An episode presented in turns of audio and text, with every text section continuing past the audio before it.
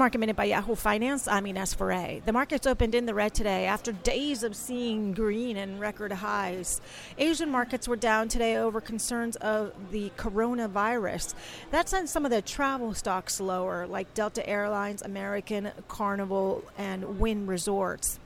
Taking a look at some of the S&P 500 movers, those include JB Hunt moving on the upside after an upgrade from Raymond James. Costco also is higher today after being upgraded at Oppenheimer. For more market minute news, head to yahoofinance.com.